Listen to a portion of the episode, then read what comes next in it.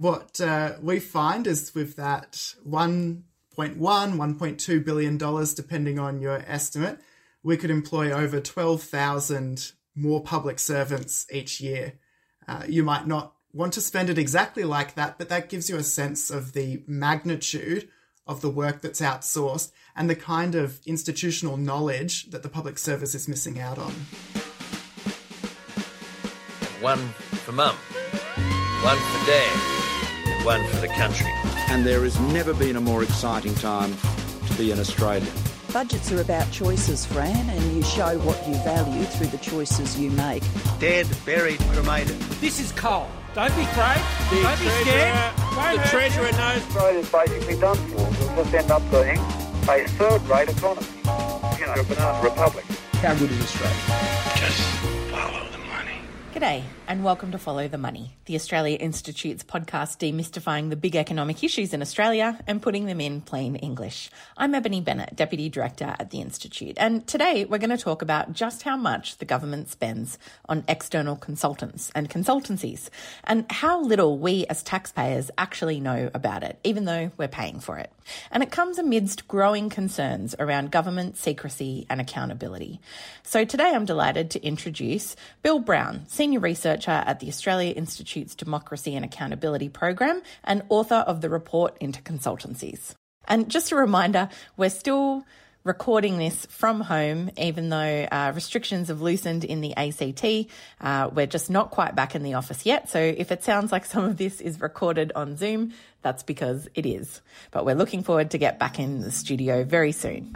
The federal government has been accused of pork barrelling, pumping almost $1 billion of grants into its own seats or ones it wants to win. Instead of following Sport Australia recommendations, the government disproportionately funneled money into marginal seats before the last election. Um, out of the 1.38 million that it costs that it cost the taxpayer for this report, um, how long did it take you to? Government MPs are showing off taxpayer cash in the form of grants being dropped all over regional Australia. And I can't see how $1.76 million worth of research, which is more than the report that you commissioned, lines up.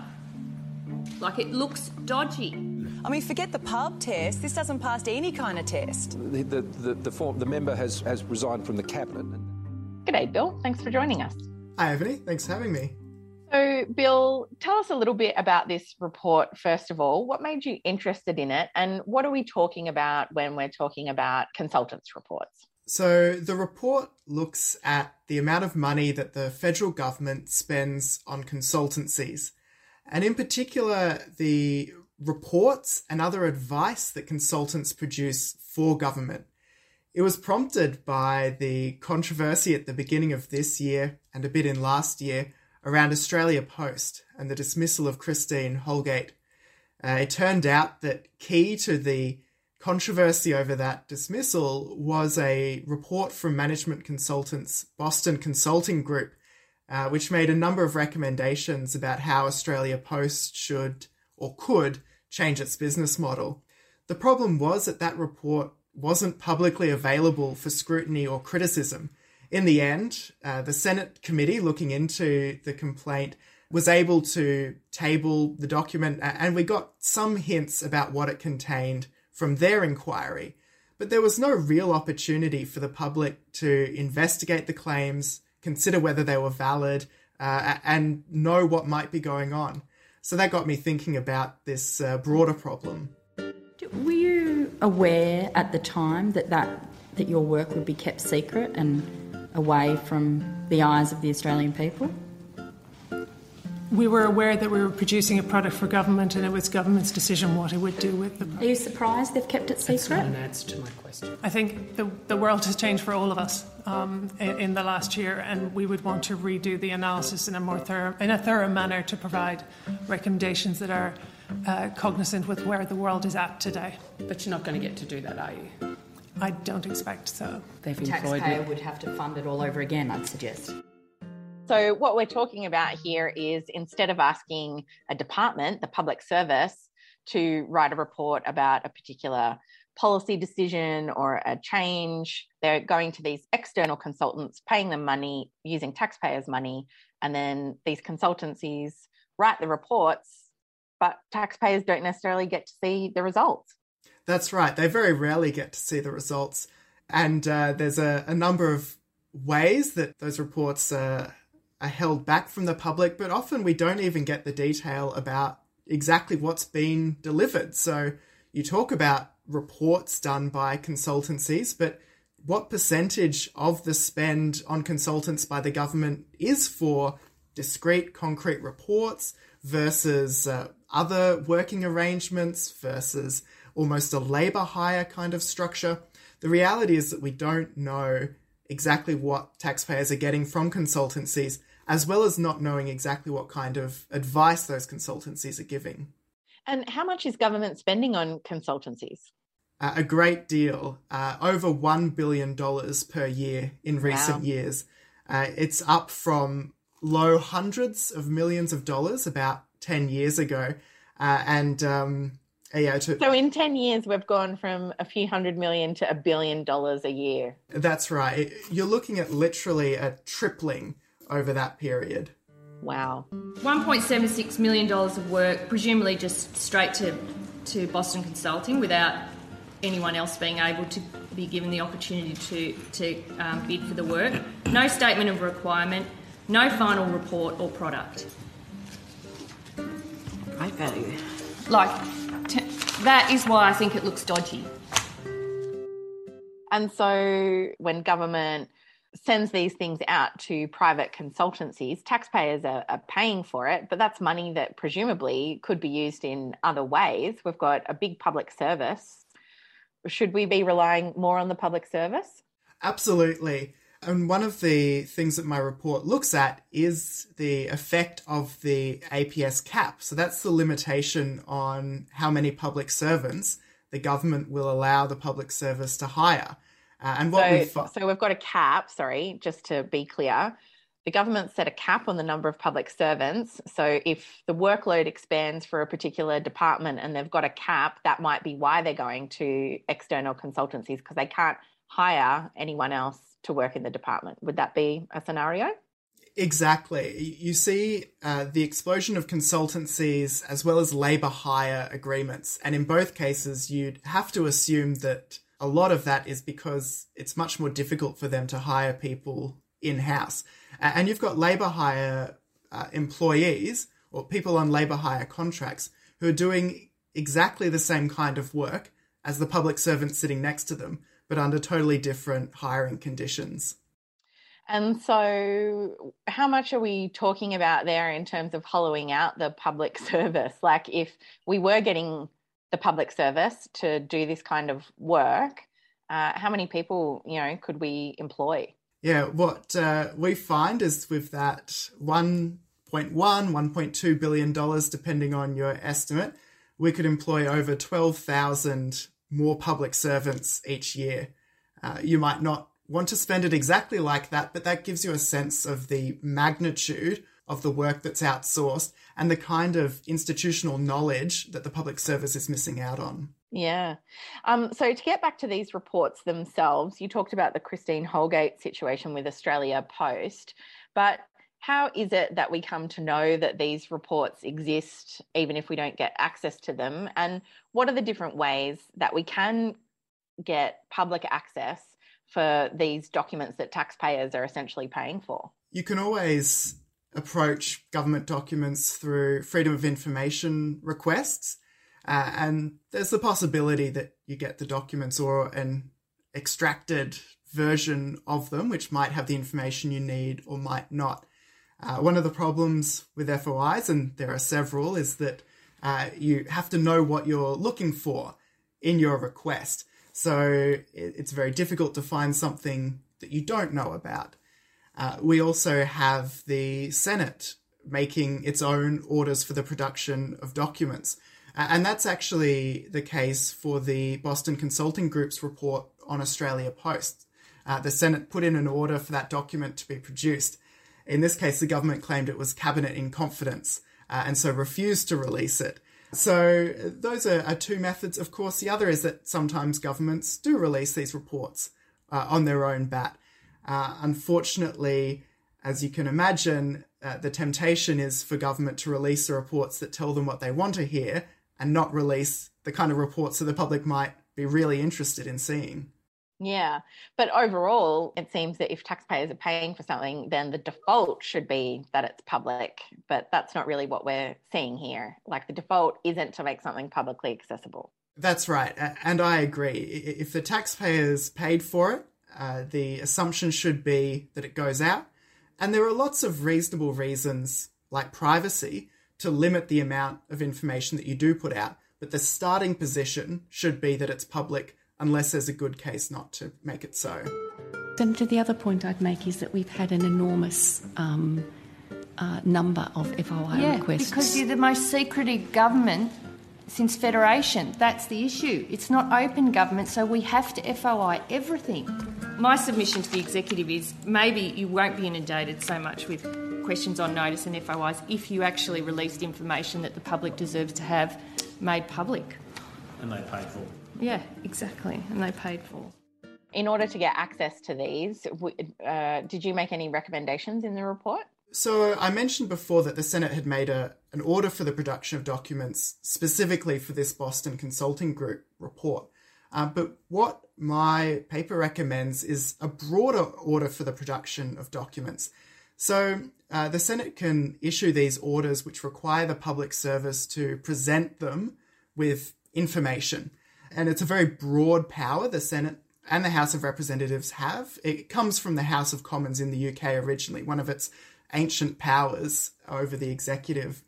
A ongoing order, a standing order for the production of documents, would make a general rule for what kind of documents the public service has to produce. So, what we recommend is a standing order for the production of reports and other advice that consultants engage in making it so that uh, the public service has to produce that information. And of course, you can make allowances for things like cabinet in confidence, privacy, and so on. But this would actually establish that assumption that it's public unless otherwise justified. And we are finding ourselves, I feel like, in a bit of a moment around government accountability. So you're talking here about a really a specific thing around consultants report, but just sticking with that theme of, you know, things should be public unless there's a good reason why not. I feel like in the last couple of weeks of politics, we've seen just a whole bunch of questions arise around um, government accountability or avoiding accountability. So I just wanted to ask you, Bill, um, as part of our democracy and accountability team, for a few reflections on a couple of recent issues. So I know this week that the Australia Institute published an open letter calling for truth in political advertising laws um, to be enacted before Parliament. Just remind us why that's important and, and what that call is about. What we've seen across recent elections is growing accusations from both sides of politics about dishonest political advertising. Uh, the internet and social media make that kind of content particularly easy to produce and distribute. But it's an ongoing problem that's existed well before social media has. There are models for laws that could be adopted at the federal level that would make misleading and inaccurate political advertising not permissible, uh, subject to complaints that would go to the Electoral Commission, which would make decisions independently about whether those ads should be withdrawn or retracted. Uh, so, what we produced on Monday was an open letter signed by 39 prominent Australians uh, making the case for, for, the federal parliament to pass those laws, which is in line with polling we've done, which shows that 9 in 10 Australians support those laws as well. We had a wide range of signatories from different areas, including former judges like the Honourable David Harper and the Honourable Anthony Whealy former politicians, uh, including Dr. John Hewson and Cheryl Kernot, so former leaders of political parties. Uh, and we also had academics join the call, uh, as well as many others. In an age of disinformation messing with our politics, it's pretty simple. We need to ensure political expression is robust, fair, and truthful. But right now, it's perfectly legal to lie in a political ad. Australia Institute research shows that 9 in 10 Australians want Parliament to pass truth in political advertising laws. There should be penalties for misleading ads. Truth in political advertising laws would help all Australians have trust in what they are seeing. It's not hard. Australia already does it. Businesses aren't allowed to mislead customers, so why are politicians allowed to mislead voters? We need truth in political advertising laws before the next election. Add your name at TAI. Uh, we saw in the Parliament recently that um, the Minister, Peter Dutton, the leader of the House, intervened to reject um, the Speaker's referral to the Privileges Committee of this issue around the former Attorney General, Christian Porter, refusing to detail um, the anonymous donors to his legal funds that covered the cost of his legal funds for suing the ABC for defamation. Um, obviously, that was a huge controversy in itself.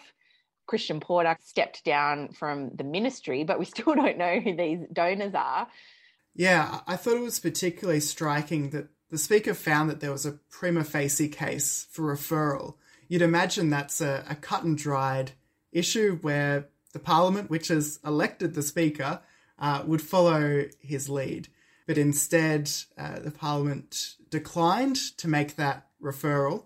And the government did later say that there would be a more general inquiry into the broader issue uh, of politicians relying on these kinds of things to clear up the disclosure requirements. And while that might be needed as well, I don't think you can say that a general inquiry makes up for the particular case that we had here, which should be investigated on its own grounds and its own merits. Uh, and, and that's essentially that, what the speaker was calling for. That's right. And I think it's a, a perfectly reasonable referral. It's not any kind of decision one way or another about what happened. It's beginning that process with the respected bipartisan privileges committee. And the reason why that was such a big issue is, you know, the privileges committee does look into these kinds of questions of integrity and probity and really the the parliament looks after itself. It's its own domain. And so the privileges committee is in, is an important part of maintaining standards of integrity. It's quite serious to have something referred to the privileges committee. And it was quite unusual step unprecedented in fact for such a referral to kind of be rejected that's right i mean you hear uh, claims that it's never happened since federation uh, i haven't gone back and, and checked for that myself, but uh, you know, it, it's certainly unprecedented in, in, living memory. And I think it, it, you're quite right that Parliament, uh, to a, a, large degree, and I think to an extent that people don't always realise, does have to regulate itself. And, and that kind of goes with the territory of being given such significant powers, uh, some of which aren't even enumerated in the Constitution because they go back to uh, the United Kingdom and the Westminster system as it developed there. So it's a heavy responsibility that Parliament needs to, to carry. For the first time since Federation, the federal government used its numbers in the House to block the Speaker's finding of a prima facie case against a member and his call for a motion for the House to give precedence to referring the matter to the Privileges Committee. For the government to effectively spurn the advice of the Speaker, one who says there's a prima facie case to answer, is extraordinary and unprecedented. It's a blind trust he cannot disclose to me um, who those donors are. Why is the Prime Minister running a protection racket for the member for Pearce? And Mr Morrison to get every one of his coalition MPs to vote against integrity. Have no doubt that's what they did yesterday.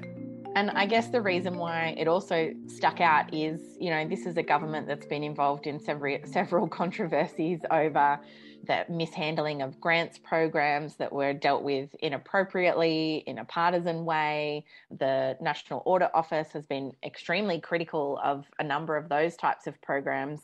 And as we know, some of those systems of accountability are really breaking down when the government's refusing these types of referrals, but also Bill, correct me if I'm wrong, we still don't have a federal ICAC piece of legislation. Is that right?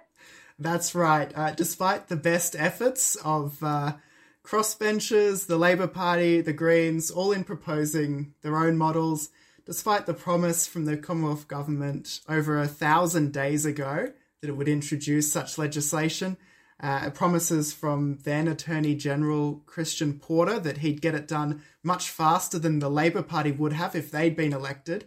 Uh, we're still not seeing uh, really any hope of a National Integrity Commission being legislated so that it'd be up and running before the next election.